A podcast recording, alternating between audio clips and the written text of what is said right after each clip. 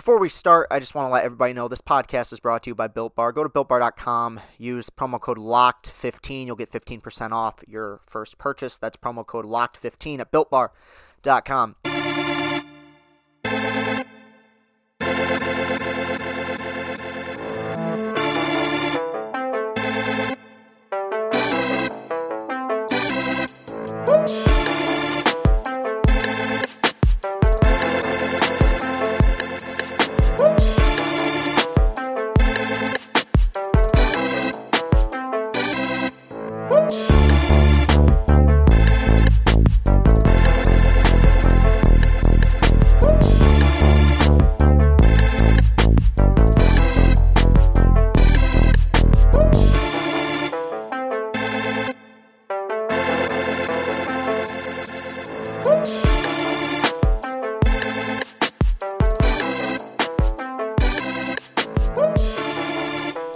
is up, everybody? Welcome into Locked On Tigers. I'm your host, Chris Castellani. It is Monday, April 19th, 2021. The Detroit Tigers are still terrible. The Tigers are a terrible, terrible baseball team. Now, I like this job. I love this job. I love coming on here every every day, Monday through Friday, and talking Detroit Tigers baseball. Today is not fun. Two minutes and 20 seconds for my, my silly post games. I can put up with that. But but this this is not fun. Tigers played a miserable series in the O.co Coliseum uh, against the A's. I, I, talked about the first game on Friday. Tarik Skubal pitched, didn't pitch particularly well. They lost. They uh, then went on to be shut out over the next two games, and then yesterday's game was an absolute doozy. A game they should have won, a game they had in grasp, I felt like, for the most part, and they let it slip away, and that's very frustrating. That's very frustrating. I, I, I get angry when I see a lack of improvement from a baseball team, and I'm seeing this team make a lot of mental and physical errors that I've seen them make over the last four or five years, and it's it's draining. It was draining last season. Like I was done with it last year, and now it's now it's just brutal. So let's talk about it. Let's talk about the three games that uh, oh that I sadly didn't have a chance to talk about over the last couple days. Boy oh boy, I was really looking forward to coming on here and talk about how terrible the Tigers are because I, I really I don't take a whole lot of joy in that. I, I want them to win, and this was this was just ugly. So on Friday night, they played, and actually there was there was one silver lining, and that's that of two of these three games featured pretty good starting pitching performances. You could also argue that's a negative because didn't mean anything. Jose Urena, who I trashed on Friday's pod, and I think I said my exact quote in one of my post games was that this guy is a trash can. Somehow found it. Seven innings, seven hits, two runs, two walks, eight strikeouts, a career high eight strikeouts. Uh, it was not always the prettiest outing. You know, he's still missing every so often, but the command was a million times better. That's the thing. Like, through his first two starts, when I was watching him, if he was missing off the plate by one or two inches, I'd say, you know what? It's correctable. You can work with that. He was missing six, eight inches off the plate. And my, my whole notion, my thesis that stuff stuff is not correctable, but command is, is is true. But when you're six, seven years into your major league career, at a certain point, you just are, you know, what you what you have been. And so I didn't expect much out of Urena. Thought he pitched pretty darn well uh, against a, a good. Uh, what what's this team? Oh, I was about to say Cincinnati Reds for some reason against a good Oakland A's lineup. Uh, the offense took a vacation. Frankie Montas pitched for the Tigers, and this, er, oh my gosh, Frankie Montas pitched for the A's Frankie Montas does not play play for the Tigers, nor has he ever played for the Tigers. I'm losing my mind, people. I apologize. He pitched for the A's, pitched great, six innings, two hits, zero runs, one walk, seven strikeouts. Is there such thing as surprisingly good? Because his his wipeout pitch, is his you know get me over strikeout pitch, is his splitter, and he was bouncing that in the early innings, and I felt like the Tigers were seeing it well and a competent lineup probably would have been able to string a few bats together and get a few runs against him. And look, that's not to take anything away from how he pitched. You got to you you only face the lineup that you're facing. You can't face anybody else's. So I give a lot of credit to Frankie Montas. I thought he found it. Splitter did improve uh, in the later innings, and then offensively they did nothing all night. Tigers they got four hits, one by Grossman, one by Willi Castro, one by Ramos, and one by Victor Reyes in the nine spot. They didn't threaten really all night. I mean, it was a it was a nothing burger of a game. Quite honestly, you could have turned this thing off in the sixth inning, and you you would have known where it was going to end. I never got any impression that the Tigers were making any sort of threat. Now, only three nothing, right? Like it's not a huge blowout, but it was a it was reminiscent of the kind of games we watched over the last several years where there's just never a moment where you feel like they're in it. And there wasn't, despite how good Urena pitched. And that's what's frustrating is if this team's identity is going to be starting pitching, cool, great. But that also means you can't waste that starting pitching. Like my one of my biggest fears about this entire rebuild is that Mize, Manning, and Skubal all have sub three ERAs and eight and ten records because uh, the team never gets them any runs. Now we're still a ways away from that, but I mean you got a good performance on out of Jose Urena and you wasted it, so that's frustrating. On Saturday, the Tigers got shut out for the second day in a row. They were shut out by the A's, seven to nothing. Casey Mize was on the mound, did not pitch particularly well. Five innings, seven hits, five runs, zero walks, four strikeouts. I'm uh, despite my remarkable cynicism and pessimism that I'm showing in this episode so far, and will probably continue to show. I don't take like a whole lot of negatives from Mize's start. Missed missed a spot several times. Command wasn't great, but I still felt like it was better than it was in the spring. I know he gave up three home runs, but it's a good lineup. You know, the, the Matt Olson pitch was like the idea of that pitch. He had him 3 2. He wanted to go with a fastball up and in, the and he, and he missed, and Matt Olson turned on it and crushed it.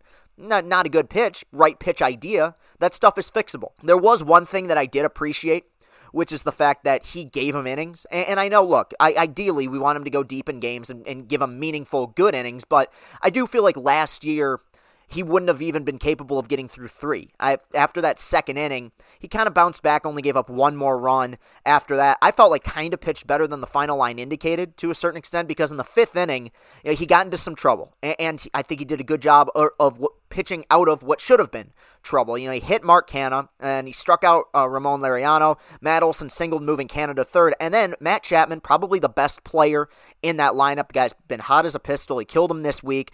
Great player. One of my favorite players to watch, Matt Chapman. Mize got exactly what he wanted a perfect, spot, pristine 4-6-3 double play. Goodrum scoops it, flips it to Castro for one. Kind of a slow turn. They don't get the double play. What's the point of building a rebuild around young starting pitching if you're not going to give them a good defense behind them? What's the point? Are they, these guys are all going to have sub three FIPS and plus five ERAs because nobody can field a ground ball? Like, and, and look, it was a tough play, right? Sure, I guess. But uh, in Houston with Altuve and Correa, they turn that double play. In, in Los Angeles with Seager at short, they turn that double play. In Colorado, stupid Colorado stinks. Trevor Story probably turns that double play. And I, again, it goes back to the opinion that my friend Scott Bentley has had, which is I don't care if Willi Castro bats 800, I want a shortstop next season. You need to get a solid middle infield.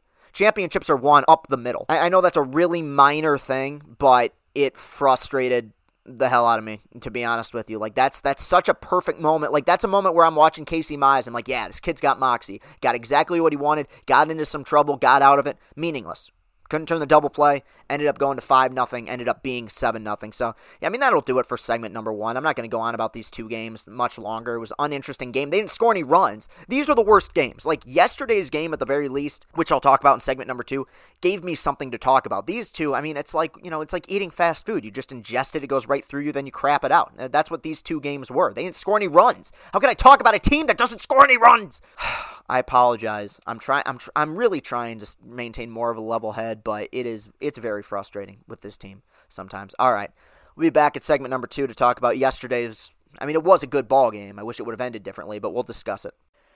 This episode is brought to you by 1010, a capsule collection of diamond rings that are responsibly sourced, limited edition designs at fair price points. 1010 is an exclusive collection of 10 creative styles of diamond rings designed by 10 of the most distinctive designers working today, rings sure to bring joy into her life. Using only diamonds responsibly sourced from Botswana. 10 female design masters have each produced a uniquely beautiful ring, ideal for engagement, Mother's Day, or simply a beautiful conversation piece. They're the perfect way to bring light into her life. They're available now through Mother's Day only on BlueNile.com. Just search the words 10 by 10. Bet online is the fastest and easiest way to bet on all your sports action. Football might be over, but NBA, college basketball, and NHL are in full swing. Bet online even covers awards, TV shows, and reality TV. Real time updated odds and props on almost anything you can imagine. Bet online has you covered for all the news, scores, and odds. It's the best way to place your bets, and it's free to sign up. Head to the website or use your mobile device to sign up today and receive your 50% welcome bonus on your first deposit. Bet online your online sportsbook experts. Fantasy baseball addicts, you now have a new resource to help give you an advantage in your leagues. Locked On Fantasy Baseball. It's a daily fantasy baseball podcast hosted by veteran fantasy analyst Scott Cullen, who uses data and nearly two decades of fantasy baseball experience to offer the strategies and waiver wire pickups that lead to league wins. Season long fantasy, dynasty leagues, DFS, Locked On Fantasy Baseball covers it all. Subscribe to Locked On Fantasy Baseball wherever you get your podcasts. All right, we're back for segment number two. So yesterday's ball game, let's jump right into it. Tigers got walked off a final score of three to two. There was a really good silver lining in this ball game. I thought uh, Matt Boyd was absolutely fantastic. Matt Boyd was tremendous. Seven and a third innings, four hits, two runs, one walk, five strikeouts. He was great. Matt Boyd has been so good. And you know what's weird and what's always been frustrating about him is that the reasons for his success are quite simple and to this day, it baffles me why he hasn't been able to figure it out quicker. It's mixing in all of his pitches. He's less predictable as a pitcher. Not just fastball slider, a lot of curves, a lot of changeups. I think he threw more changeups than he did sliders yesterday. And for a guy who several years ago was throwing 20, 30% slide pieces, that makes you a nightmare when you don't know what pitch you're going to see. But even more so, he's getting ahead in counts. Strike one to every guy, strike two to every guy, one and two, oh and two. Uh, phenomenal. I mean, that's the art of pitching, my friends, as Jim Price would say. I thought he looked great. You know, came out there for the eighth inning. I think AJ made the right decision. He was dealing. He was well under 100 pitches. Gave up a, a leadoff home run. You know, disappointing, but it happens. It, it was a pitch that just cleared the fence out in left center field. Frustrating, right? But I still believe in AJ's decision to keep him out there. He was pitching great, and given how shaky the bullpens looked, all year. I have I have no issue with that.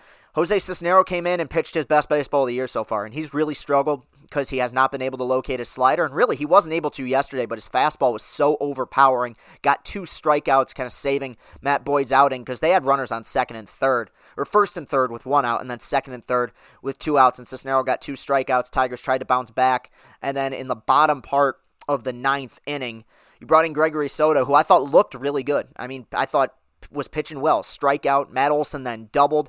You get a, a, strikeout of Matt Chapman. You walk Sean Murphy, and then Mitch Moreland reached on an error. I'm surprised, and I've only seen the play once. I'm a bit surprised they gave Jeimer an error on this play. Hard ground ball to short.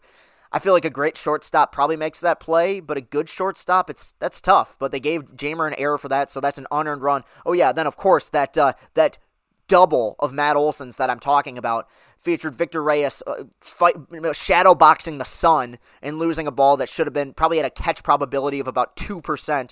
Lands in the outfield. Olson goes to second, ends up scoring. Uh, Victor Reyes played a miserable ball game yesterday. And, and, look, all right, let's, you know, it, I think it's time, okay? We're 16 games into the year. I know that's not a huge sample size, but it's 10% of the season. And we need to accept the whole Victor Reyes experiment has just been a giant waste of everyone's time. And I'm not saying he's an awful player. He's not an awful player, but they have they have spit out this nonsense, and it is. It's been nonsense from the beginning that he's some diamond in the rough. Like Akil, let's say Akil Baddoo doesn't pan out. Let's say he just completely tanks. He did not play well at all this weekend. If he doesn't pan out, I will look back at that and say, you know what? Didn't work out had a lot of time in the minor leagues. They gave him the opportunity at the major league level, but I get what they saw in him. This is a guy with great athleticism, great speed, pretty good instincts. Like him not working out, that would be disappointing. But I, I, see why the organization could look at Akil Baddoo and say, that guy's a winner. That guy's a good good major league player. He's got a lot of potential. Victor Reyes never had that kind of ceiling.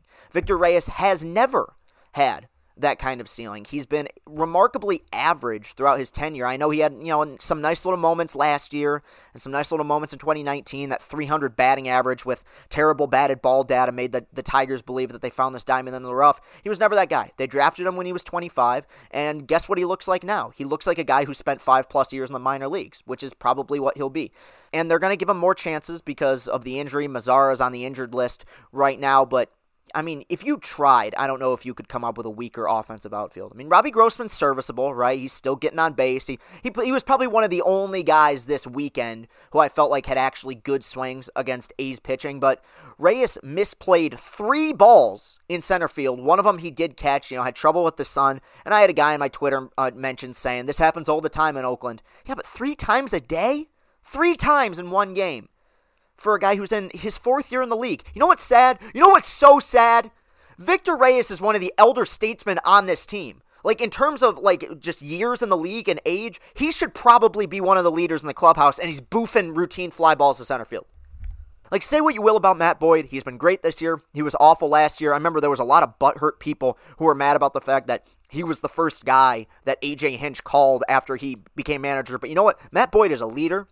Matt Boyd is a good guy. Matt Boyd has pitched a lot of good baseball, has pitched a lot of good baseball recently. That never bothered me. You're talking about a guy who's played a fair amount of games in the major league level. And if it was one game, like Jeimer made an error at third, right? That ended up costing them uh, that game yesterday. Jeimer's a good defender. He was good last year. He's been good this year. I'm willing to give a guy the benefit of the doubt on one human error in a ball game. Happens all the time. You know, guys make mistakes. It's baseball. That's life. It's totally understandable. Not to hold it. Not to hold it against them forever but three misjudgings in the outfield and four terrible plate appearances. Victor Reyes has a 458 OPS right now. And I know it's 16 games into the season, but that's a like that's a solid sample size. So look, I, I don't know. I don't want to bury the guy. I don't want to say that like they should cut him, and they're not going to. Give him an opportunity to get it back, but they here's the thing. They'll never tell you this because I don't know. They, they they they're insecure. Maybe I don't, but they believe Victor Reyes is going to be a piece of this outfield for the next several years. When they drafted Victor Reyes in the Rule Five draft, and especially after like 18 and 19, they believed he was one of their guys. He was going to be a part of this rebuild. He's not. He won't be because he's not that good. I don't hate him. I think he's a good guy. I think he's handled himself well. Obviously, a very tough situation being drafted uh, out of, in, as a Rule Five pick, and I give him credit for making the team in 2018 and staying with the organization. But he hasn't evolved that much. Like if you were gonna take a step, you were gonna do it this year, and I haven't seen it. You know, it's the same with Jacoby Jones, who I, I haven't, I don't want to rip into because he's I, he's had always had a higher ceiling than somebody like Reyes, but we're not seeing them reach their ceilings right now. We're seeing them reach their floors, and, and I'm just I just don't get it. As far as where you go from here, obviously very difficult series, very difficult game yesterday. Yesterday was the bad one because the the first couple games they they got out pitched you know, against some good pitchers. You know Montas is fine, and but the the game on Saturday, I'll be real with you. I, I didn't know who Cole Irvin was until Saturday. And apparently the Tigers didn't either because they did nothing against him. But, you know, fine. One, everyone can have one great start, whatever. Yesterday was the one. You got to win that game. You got to win that game. If, if we're going to come out of this season and view it as any sort of a success, you got to be salvaging at least one game in, in road series. You can't be going on the road and losing four to, to Oakland. You can't be going on the road and losing three to Cleveland.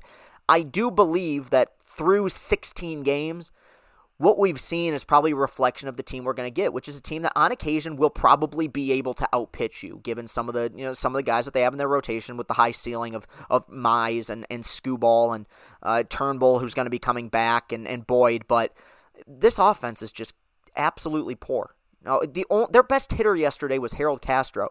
The words "best" and Harold Castro don't belong in a sentence together. So I'm, i probably sound angrier than I am. It's just frustrating. I mean, that, that's all it is. We're so deep in the game at this point. It's like if somebody told you that every day for five years you had to be kicked in the nuts. Eventually you just say, are, are we ever going to stop? Are we getting anywhere? All I'm asking for is improvement. And in year five of the rebuild so far, you still can't put together a competent offense. You be, mainly because you're so focused on pitching, which is better. I mean, by default, like, is this rotation better than last year's in 2019? Sure.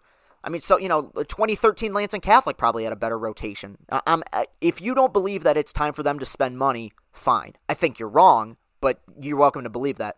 But you, you're absolutely out of your gourd if you don't think that at this point in the rebuild, it's unreasonable to expect just just a slightly competent offense. Here, how about this? How about it's we're at a point in the rebuild where you should expect two guys in your lineup to be above average major league hitters, and I see one right now.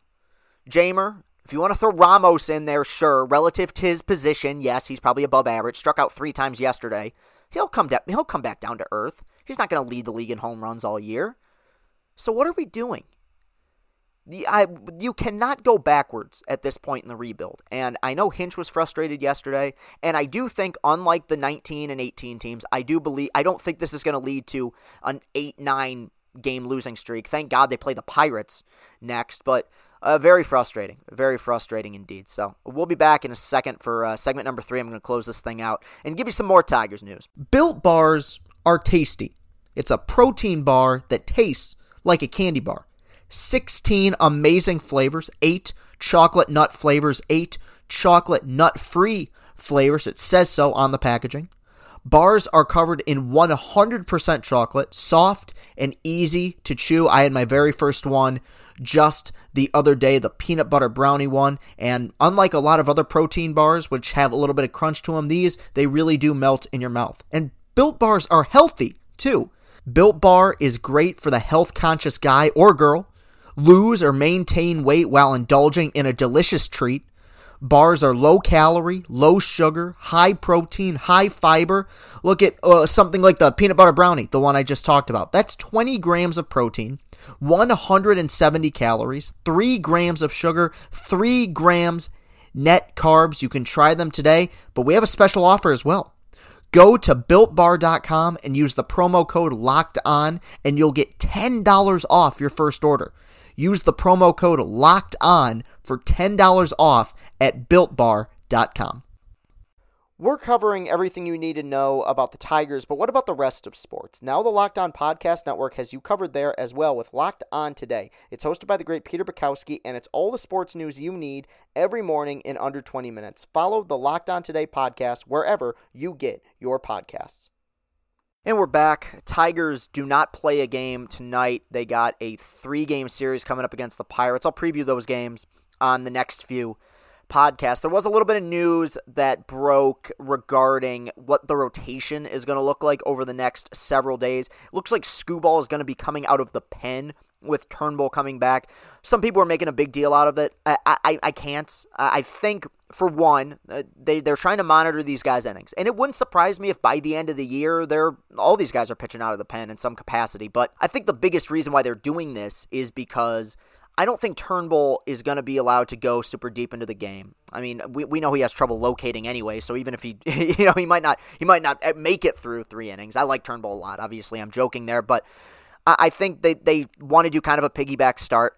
So my guess is Turnbull will go a few innings, and then they'll have Skubal go a few more. I have no problem with that, and I think it could be advantageous for Skubal. I, I, I think he's got to try to find something again. It's clear watching his first several starts that he does not appear to be a very confident pitcher right now. I think he's overthinking a little bit, and that's something that Hinch accused Mize of doing in spring training. And I'm sure that's that's a very easy thing for a young pitcher to do early in their careers because and, and it speaks to confidence. It's something that I've talked about ad nauseum. Is like once these guys realize that their stuff is a stuff and it's it's capable of getting guys out of the major leagues, I think they're gonna they're gonna thrive. I think a lot of that is the power of belief. That's why the the Mize start against Houston was so big in my opinion because that was the first time where I'm like, okay, I think Mize finally realized how much power he actually has in that right arm. Skubal is yet to have well, he had a great start against Minnesota last year, but he didn't get the win. The bullpen blew that game.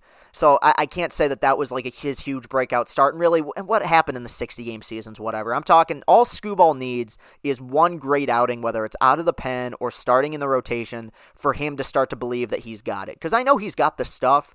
Uh, it has not looked as sharp since the season began. It looked sharper in spring.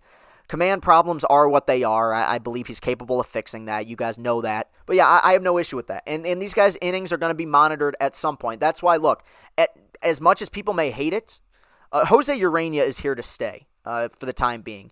Maybe if at the deadline if he actually finds something and pitches well, they dish him. But I think he's going to be here all year because Scooby's innings and Mize's innings and Manning's innings are going to be monitored, and you're going to need a sacrificial lamb essentially to throw out there every five days. And Jose Urena is probably going to be that guy. Maybe even Fulmer you can include in that. Though I still, and I know he pitched well, and everyone's championing like his last outing.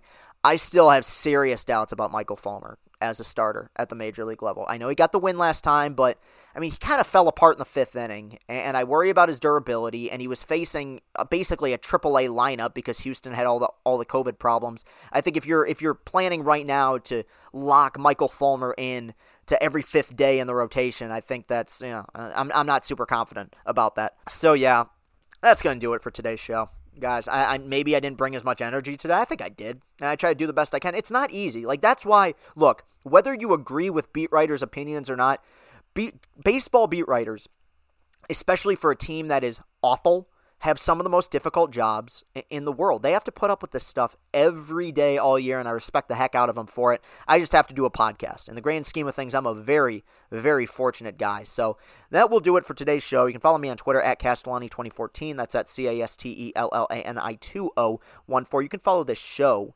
on Twitter at Locked On Tigers. While you're at it, go to Apple Podcast, go to iTunes, leave a written positive five star review of this program. It would be much, much appreciated. I will be right back here tomorrow doing another show and previewing the upcoming series against the Pirates. Hopefully, they get a bit of a breather going up against what is, I mean, it's got to be the worst team in baseball, unless, of course, we get swept. In that case, we're the sucker. I don't think that'll happen. I hope it doesn't happen. Be right back tomorrow with another show. Thank you very much for listening, everybody. Have a great rest of your day and go, Tigers.